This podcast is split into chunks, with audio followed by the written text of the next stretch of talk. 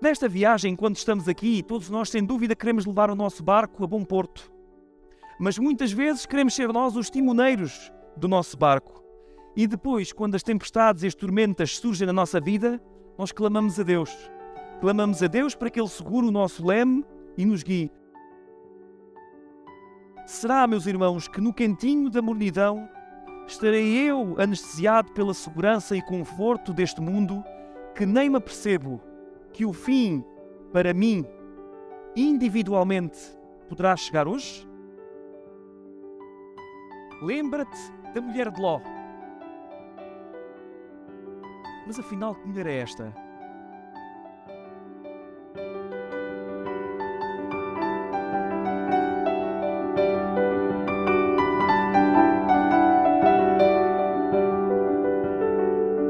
Olá, este é o podcast Encontro, o podcast semanal que trará alimento espiritual para a sua semana.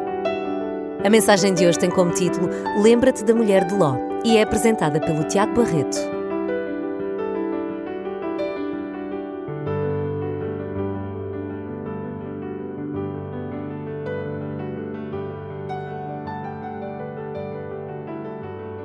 Desejo para mim e para todos vós que este momento seja um momento em que Deus fale verdadeiramente aos nossos corações e que nem que seja do tamanho de um pequeno grão de mostarda, que a mensagem que Deus preparou esta manhã para nós possa ter o impacto real nas nossas vidas.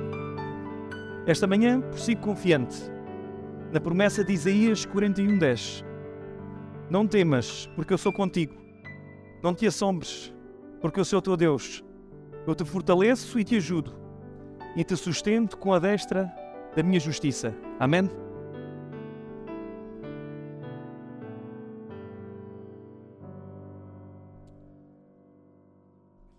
Outubro de 1996. Provavelmente esta é uma data que para nenhum de vós tem algum significado. Mas para mim foi sem dúvida nenhuma um dos meses mais importantes da minha vida. Eu tinha 11 anos de idade e encontrava-me no Colégio Adventista de Oliveira de Douro. Algumas pessoas aqui nessa altura estavam lá comigo. Professor Jorge, a irmã Mercedes, partilharam comigo bastantes anos. Tive lá oito anos no CAOD, como é conhecido. Este foi um mês em que provavelmente, como já passaram 26 anos, eu não me lembro de muita coisa. Mas lembro-me de uma mensagem que nunca mais me vou esquecer. Era uma mensagem em um dia de jovens, era um sábado de JA, onde todo o programa era preparado para os jovens. De manhã era, uma, era obviamente todos os serviços de culto eram focados nos jovens, a escola sabatina. Eu não me lembro exatamente do tema, mas lembro-me que foi um debate entre dois grupos de jovens e à tarde iria existir uh, uma atividade em conjunto com várias igrejas da, igre da, do, da região norte, onde iriam existir investiduras e entregas de classes progressivas. Eu lembro-me que, na altura em que começámos os serviços de culto, o pastor iria começar o culto quando já devia ter terminado. Porque a escola sabatina foi tão recheada, tão intensa, que já tinha passado meia hora da altura que devia ter começado o semblante do pastor era uma interrogação para nós. Não sabíamos o que é que ele iria fazer. Nós só sabíamos que os horários tinham que ser cumpridos, porque o almoço era um almoço de convívio e depois do almoço nós teríamos que partir de autocarro e os horários eram rigorosos nesse aspecto. E quem se lembra do irmão Abreu, ele não dava hipótese. Quando era aquela hora, partia. Quem estava, estava. Quem não estava, estivesse. E aquilo que aconteceu foi que o pastor quando se dirigiu para o púlpito, eles tinham um semblante carregado, mas de repente sorriu para nós. E disse apenas uma frase.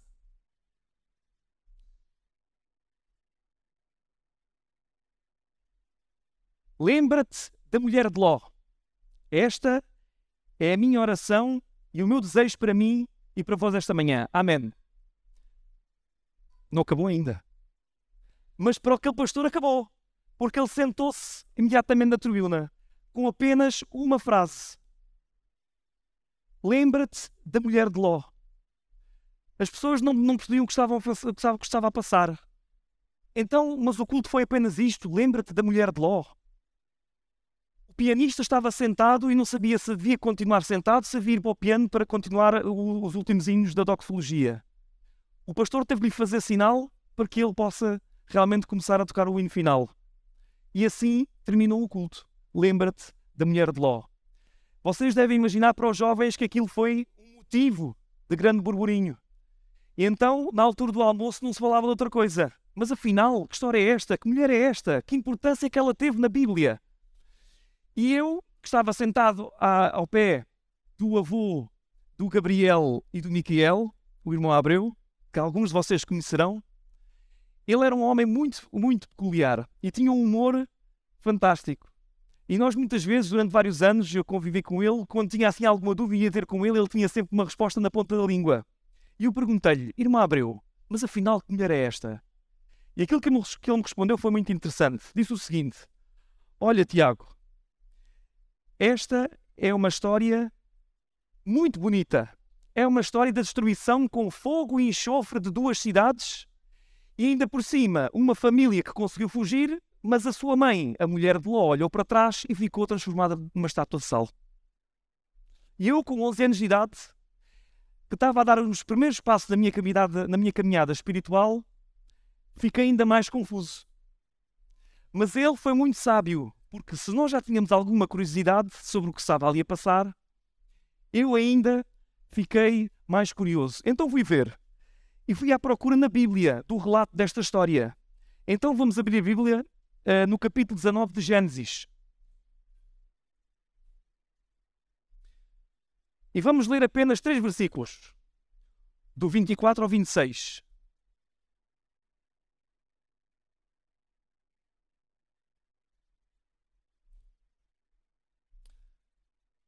Versículo 24.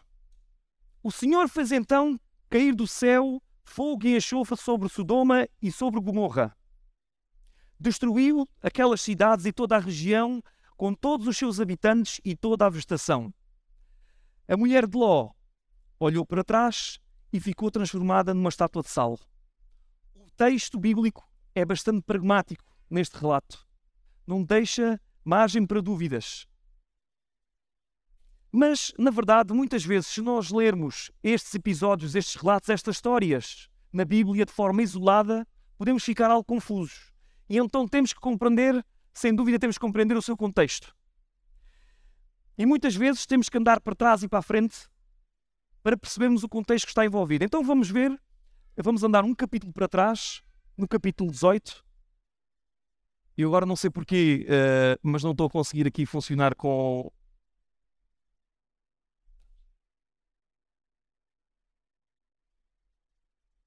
Ok, exato, obrigado.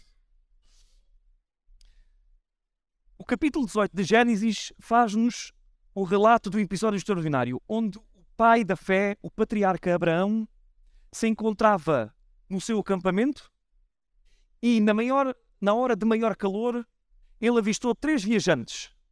Três viajantes que se aproximavam do seu acampamento. E ele rapidamente se aproximou, sem saber a identidade dos mesmos, e com o seu sentido de cortesia e de hospitalidade, convidou-os a se refrescarem, a tomar uma refeição e a permanecerem ali algum tempo no seu acampamento. Rapidamente foi ter com os seus servos e com a sua esposa e pediu que se preparasse uma refeição com os melhores alimentos que tinha à sua disposição. Enquanto isto acontecia, ele sentou-se com estes três homens e conversou com eles. Nós sabemos o relato. E para abreviarmos aqui um pouco, também não teremos tempo para ler todas as passagens, mas se tiverem depois curiosidade em casa, poderão ler todo o capítulo 18. Mas aquilo que aconteceu foi que o próprio Deus e dois anjos tinham uh, se encontrado com Abraão para reafirmarem a promessa que Deus lhe tinha feito de uma descendência numerosa. E é interessante que a própria, desculpem a expressão, mas a Cusca, Sara, ouvindo a conversa de Abraão com aqueles três homens, sorriu, porque achava que o poder de Deus não seria suficiente para que ela naquela idade já de idosa, pudesse ter um filho. Obrigado. E aquilo que aconteceu foi que esta promessa foi reafirmada a Abraão. E se nós continuarmos a ler o relato, e agora no versículo 16, nós vemos que quando estes homens, depois de cearem com Abraão, saíram, os visitantes levantaram-se e prepararam-se para se dirigir a Sodoma. Abraão foi caminhando com eles para se despedir. Versículo 17. Então o Senhor disse para consigo: Será que eu vou esconder a Abraão aquilo que pretendo fazer? De facto, Abraão vai ser um pai de um povo muito grande e poderoso, e por ele serão abençoados todos os povos do mundo. Eu escolhi-o para ensinar aos seus filhos e descendentes a seguirem a vontade do seu Senhor, praticando o que é justo e honesto, para que as promessas que lhe fiz sejam mantidas e cumpridas. Fazendo aqui uma pequena pausa. Muito interessante aquilo, a interrogação que o próprio Deus coloca a si próprio. Ocultarei eu a Abraão o que faço? A verdade, meus irmãos, é que Abraão tinha honrado o Senhor com a sua vida e com a sua conduta. E o Senhor também o honrou, dando-lhe a oportunidade de fazer parte dos seus desígnios inclusive, revelando-lhe os seus propósitos. Vamos continuar a ler. Versículo 20. Então o Senhor disse-lhes: As queixas contra Sodoma e Gomorra são numerosas e os seus crimes são muito graves. Vou até lá para ver se as queixas que me fizeram contra essas cidades correspondem à sua maldade ou não. Quer saber ao certo. Dois dos viajantes afastaram-se na direção de Sodoma, enquanto Abraão continuava juntamente com o Senhor. Abraão aproximou-se mais do Senhor e perguntou-lhe: Será que vais destruir os inocentes juntamente com os culpados? Suponhamos que existem uns 50 inocentes naquela cidade. Vais destruí-la da mesma? Não és capaz de perdoar toda a cidade em atenção aos 50 que estão inocentes? Não é possível que vais fazer uma coisa dessas. Condenar à morte o inocente juntamente com o culpado. Desse modo, ser inocente ou culpado seria a mesma coisa. Tu és o juiz do mundo inteiro, tens que ser justo nas tuas sentenças. O Senhor respondeu: Se eu encontrar na cidade de Sodoma 50 pessoas que estejam inocentes, perdoo toda a cidade em atenção a eles. Abraão continuou: Bem, já que tomei a liberdade de falar com o meu Senhor, mesmo que eu seja não mais do que o pó da terra, permita-me mais uma palavra. Muito interessante, porque o amor de Abraão perante as, as pessoas daquela região era um amor totalmente altruísta. E embora a família do seu sobrinho vivesse naquela região, ele sabia que aquela região era uma região e eram cidades corruptas e onde a maldade imperava. Mas a verdade é que ele desejava que os pecadores se salvassem. E tal como Abraão, é verdade que nós devemos repugnar o pecado, mas nós devemos, sem dúvida, ter piedade e amor para com o pecador.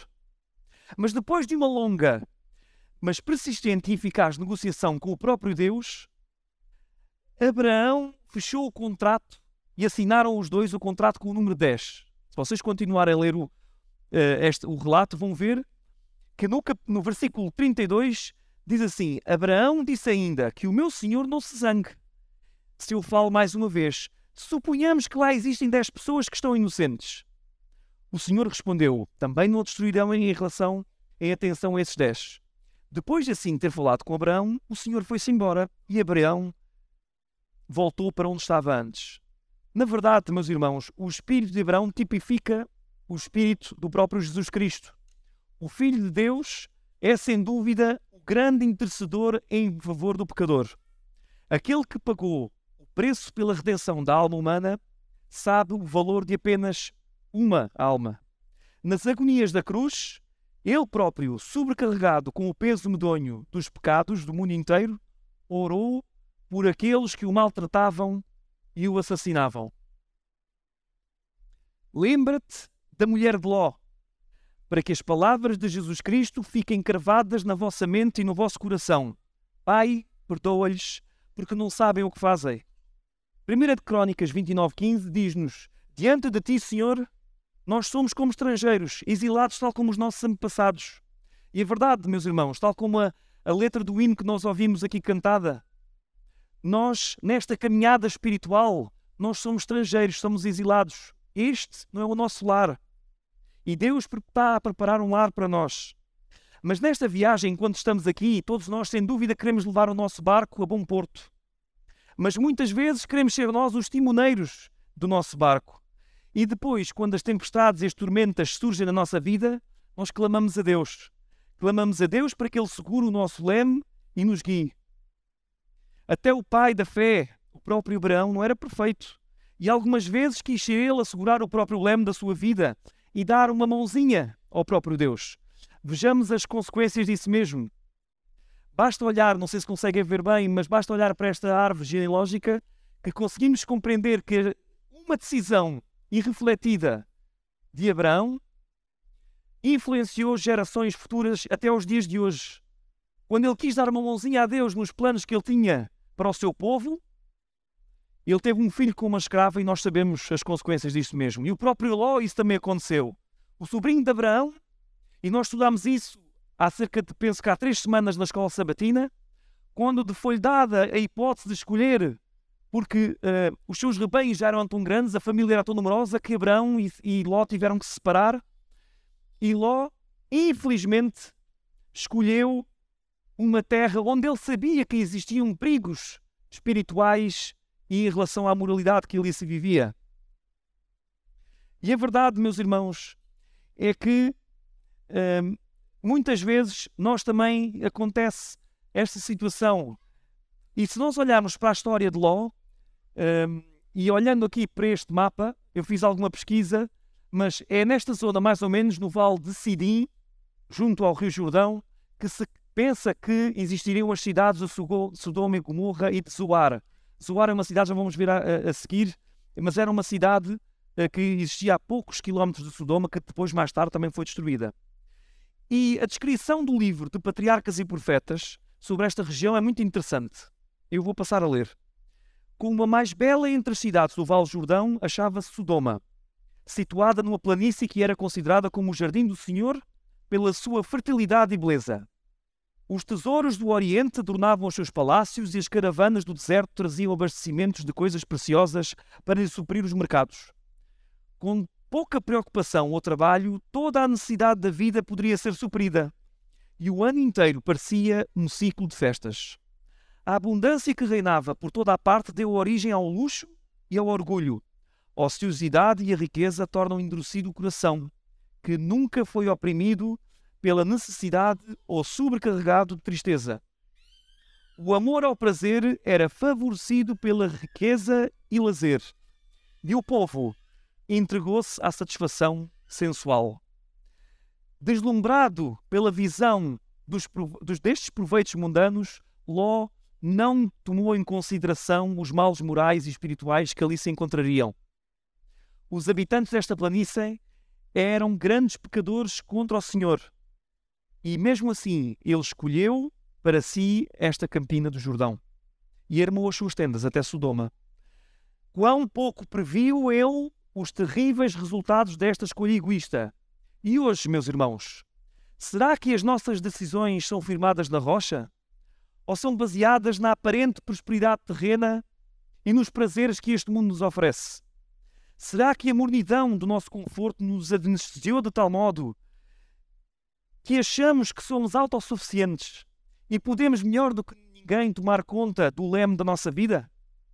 A revelação em Apocalipse, capítulo 3, versículos 18, versículos 14 a versículo 18, diz-nos o seguinte: Ao mensageiro da igreja de Laodiceia escreve: Assim fala o Senhor, o Amém, a testemunha fiel e verdadeira, o princípio da criação de Deus.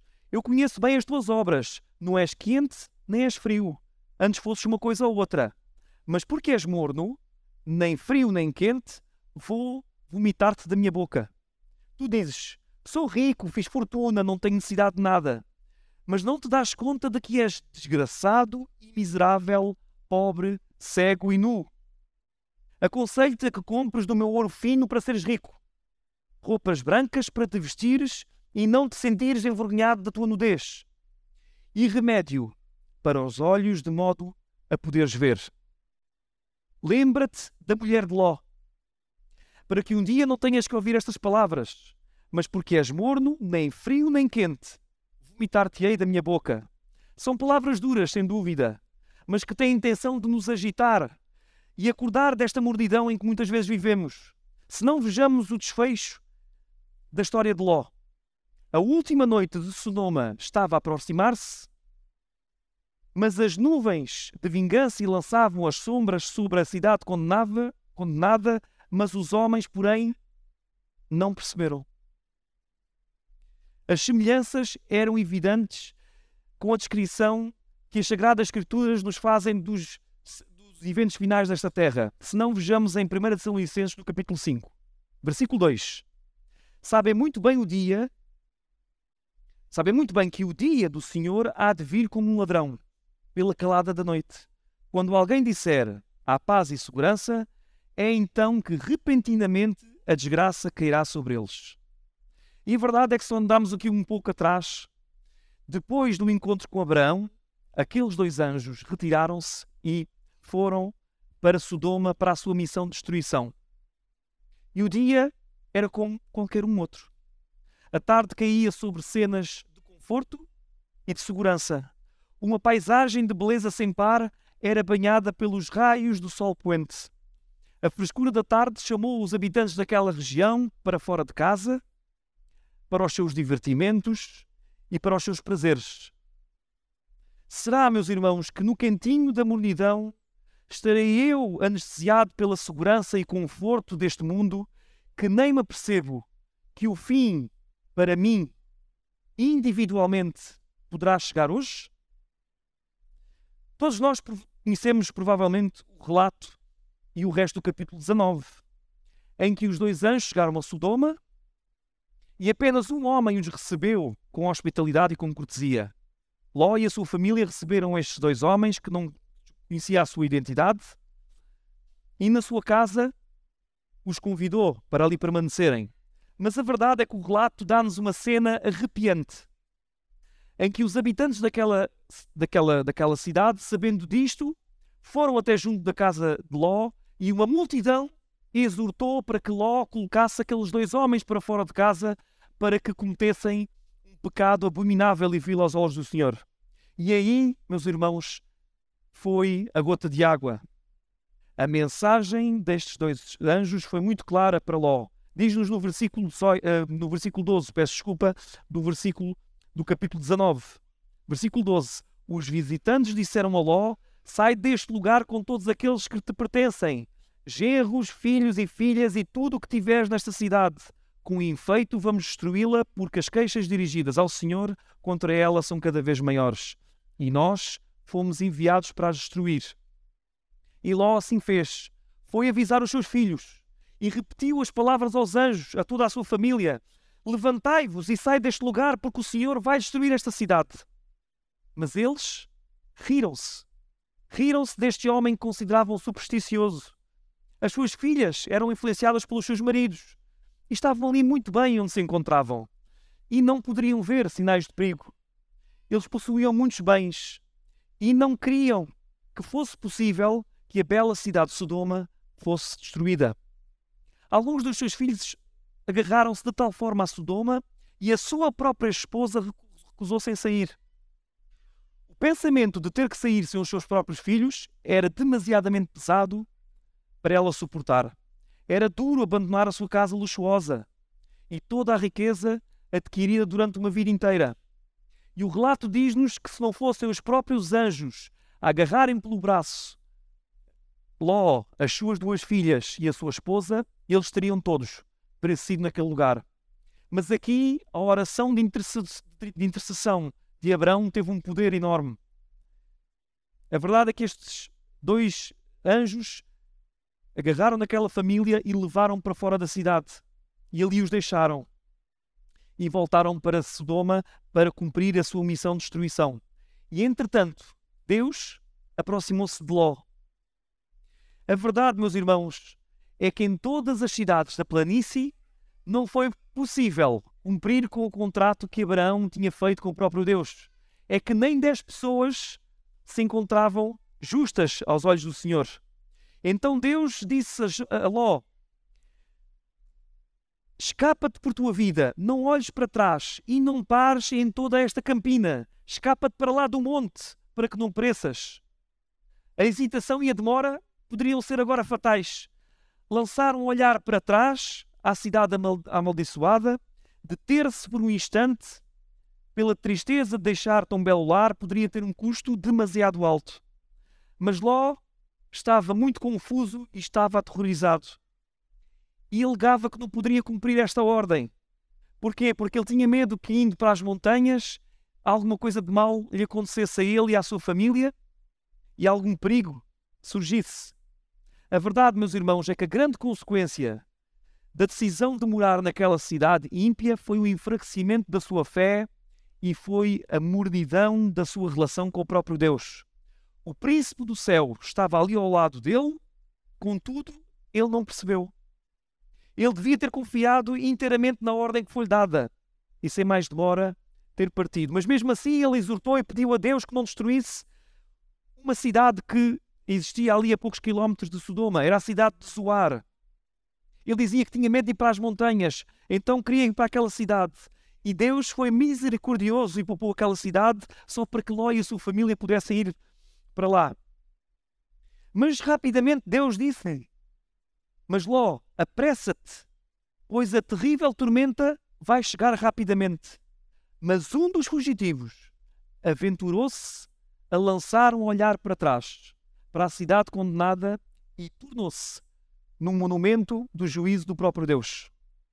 Vejam aquilo que nos é dito no livro de Patriarcas e Profetas. Se o próprio Ló não houvesse manifestado hesitação em obedecer à advertência do anjo, antes tivesse ansiosamente fugido para as montanhas, sem uma única palavra de insistência ou súplica, a sua esposa teria também podido escapar. A influência do seu exemplo teria salvo do pecado que selou a sua perdição mas a hesitação e demora dele fizeram com que ela considerasse levianamente a advertência divina. Ao mesmo tempo em que o seu corpo estava sobre aquela planície, o seu coração apegava-se a Sodoma. Em vez de aceitar com gratidão o livramento, presunçosamente olhou para trás, desejando a vida daqueles que haviam rejeitado a advertência divina.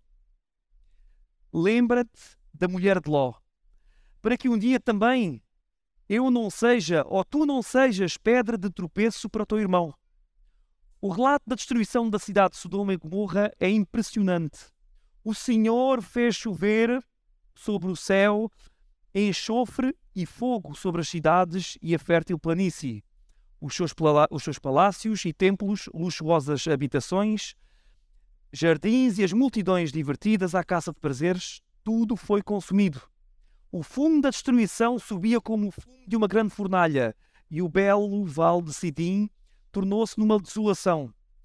Um lugar que nunca mais seria construído ou habitado, sendo testemunha para todas as gerações da certeza dos juízos de Deus sobre os transgressores. Esta, sem dúvida, meus irmãos, é uma história que tipifica na perfeição o grande conflito que existe no nosso coração, mas principalmente na nossa mente, esta luta cósmica pela legitimidade da pertença da nossa vontade e do nosso coração. As consequências das decisões de Ló não ficaram por aqui, porque ele teve rapidamente de sair daquela cidade de Zoar. A iniquidade que ali permanecia era tão grande que Deus acabou por ter de destruir aquela cidade e tudo que ali se encontrava. E Ló teve de fugir, tal como Deus lhe tinha dito inicialmente, para as montanhas e acabou por viver numa caverna. Mas a maldição de Sodoma seguiu até ali.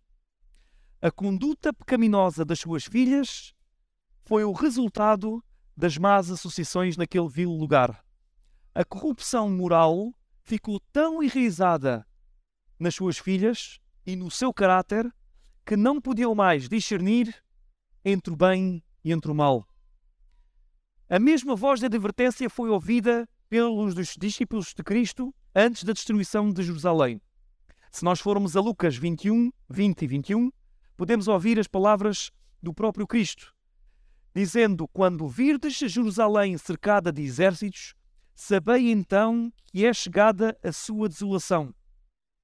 Então os que tiverem na Judeia fujam para os montes. Assim foi nos dias de Noé, assim foi nos dias de Ló, Assim aconteceu com os discípulos antes da destruição de Jerusalém. E assim, meus irmãos, será nos últimos dias, nos eventos finais. Lembra-te da mulher de Ló, para que nestes eventos finais possas ouvir as seguintes palavras: Vinde, benditos do meu Pai, vinde receber por herança o reino que vos está preparado desde a fundação do mundo. Mateus 25, 34.